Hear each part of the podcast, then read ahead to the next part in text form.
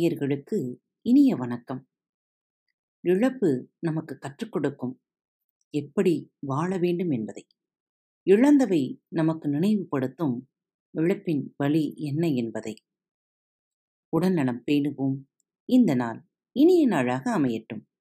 இன்று நலம் நலமறிய ஆவல். தொடர்ச்சி இதோ உங்களுக்காக. உடல் என்னும் ஞானி உடம்பினை முன்னும் இழுக்கென்றிருந்தேன். உடம்பினுக்குள்ளே ஒரு பொருள் கண்டேன். திருமூலர் கூறிய வார்த்தைகள்தான் இது. உடல் என்னும் அற்புதம். தலைகீழாக நின்று கொண்டு சாப்பிட்டால் என்னவாகும்?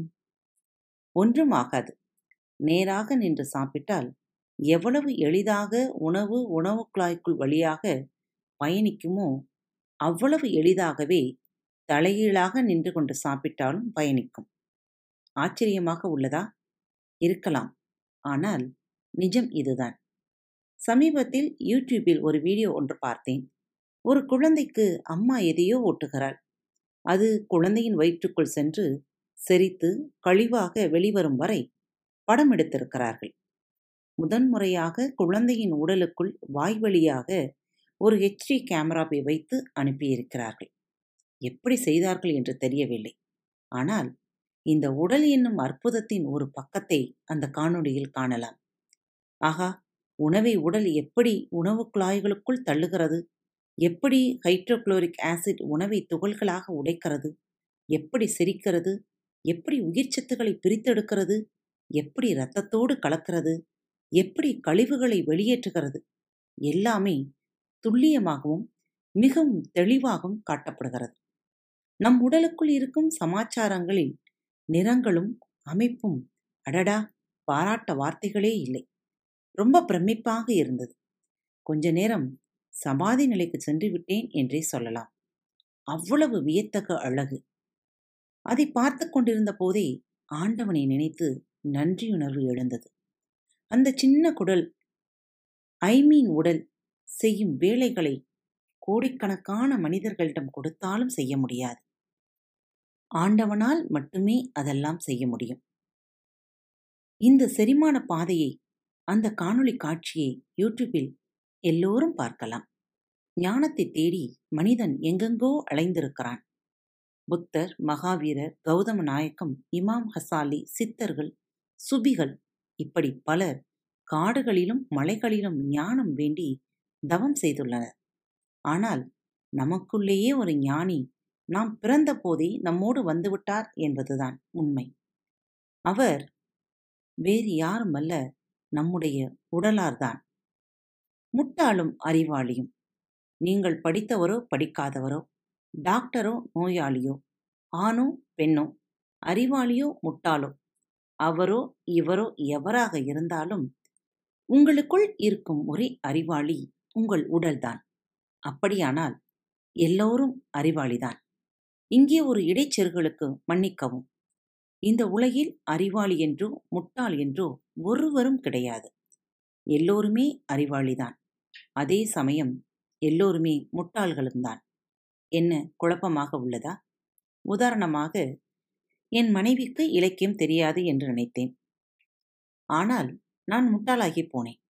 ஒருமுறை நண்பர் யுகபாரதி வீட்டுக்கு வந்திருந்த போது என்னக்கா அடுத்த வினாடி இந்த வினாடி என்றெல்லாம் புத்தகம் எழுதிவிட்டார்.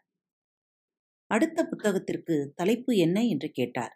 சற்றும் தயங்காமல் உடனே என் மனைவி சொன்னால் நொந்த வினாடி எனக்கு சமையல் தெரியாது. என் மனைவியோ சமைப்பதில் மன்னி. பல சப்ஜெக்டுகளுக்கு பாடம் எடுக்கும் அளவுக்கு எக்ஸ்பர்ட். நானும் சாப்பிடுவதில் மன்னன்.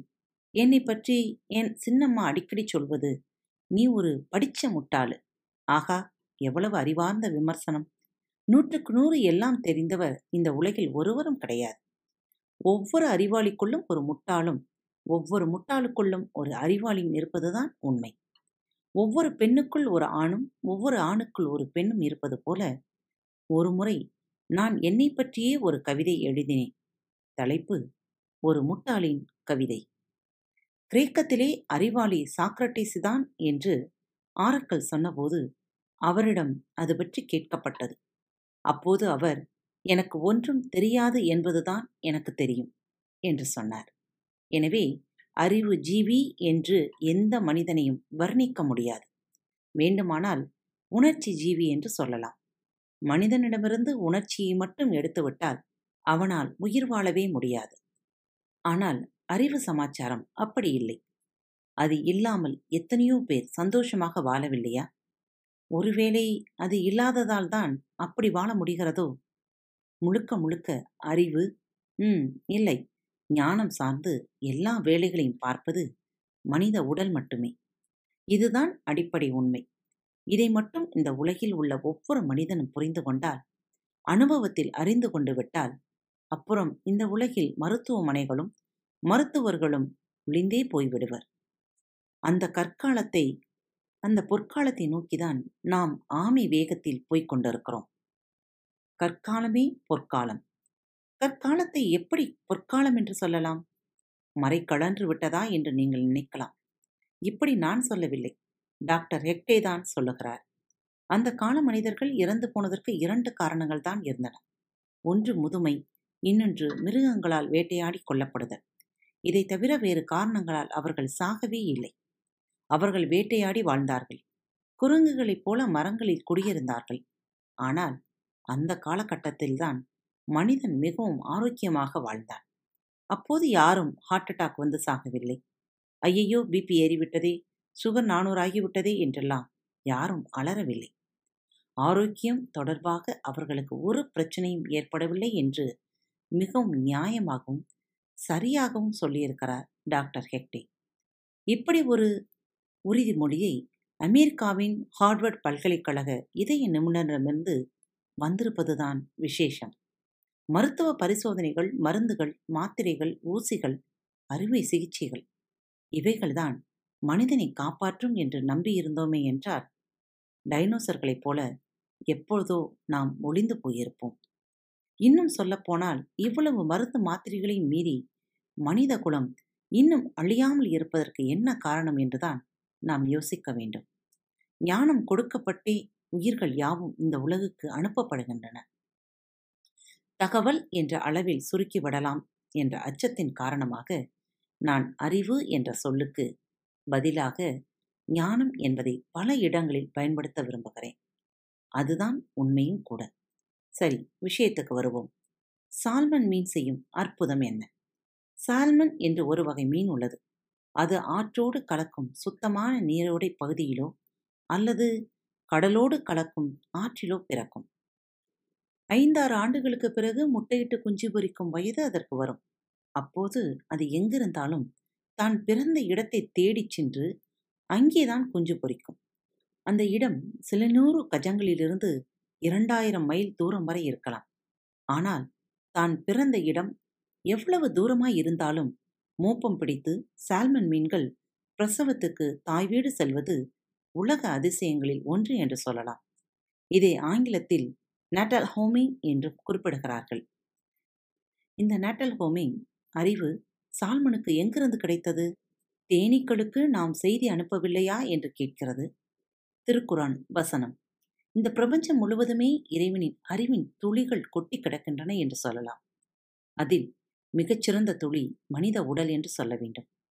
உடலின் ஞானம் நமது உடலில் ஆர்ஏஎஸ் என்று ஒரு அமைப்பு உள்ளது.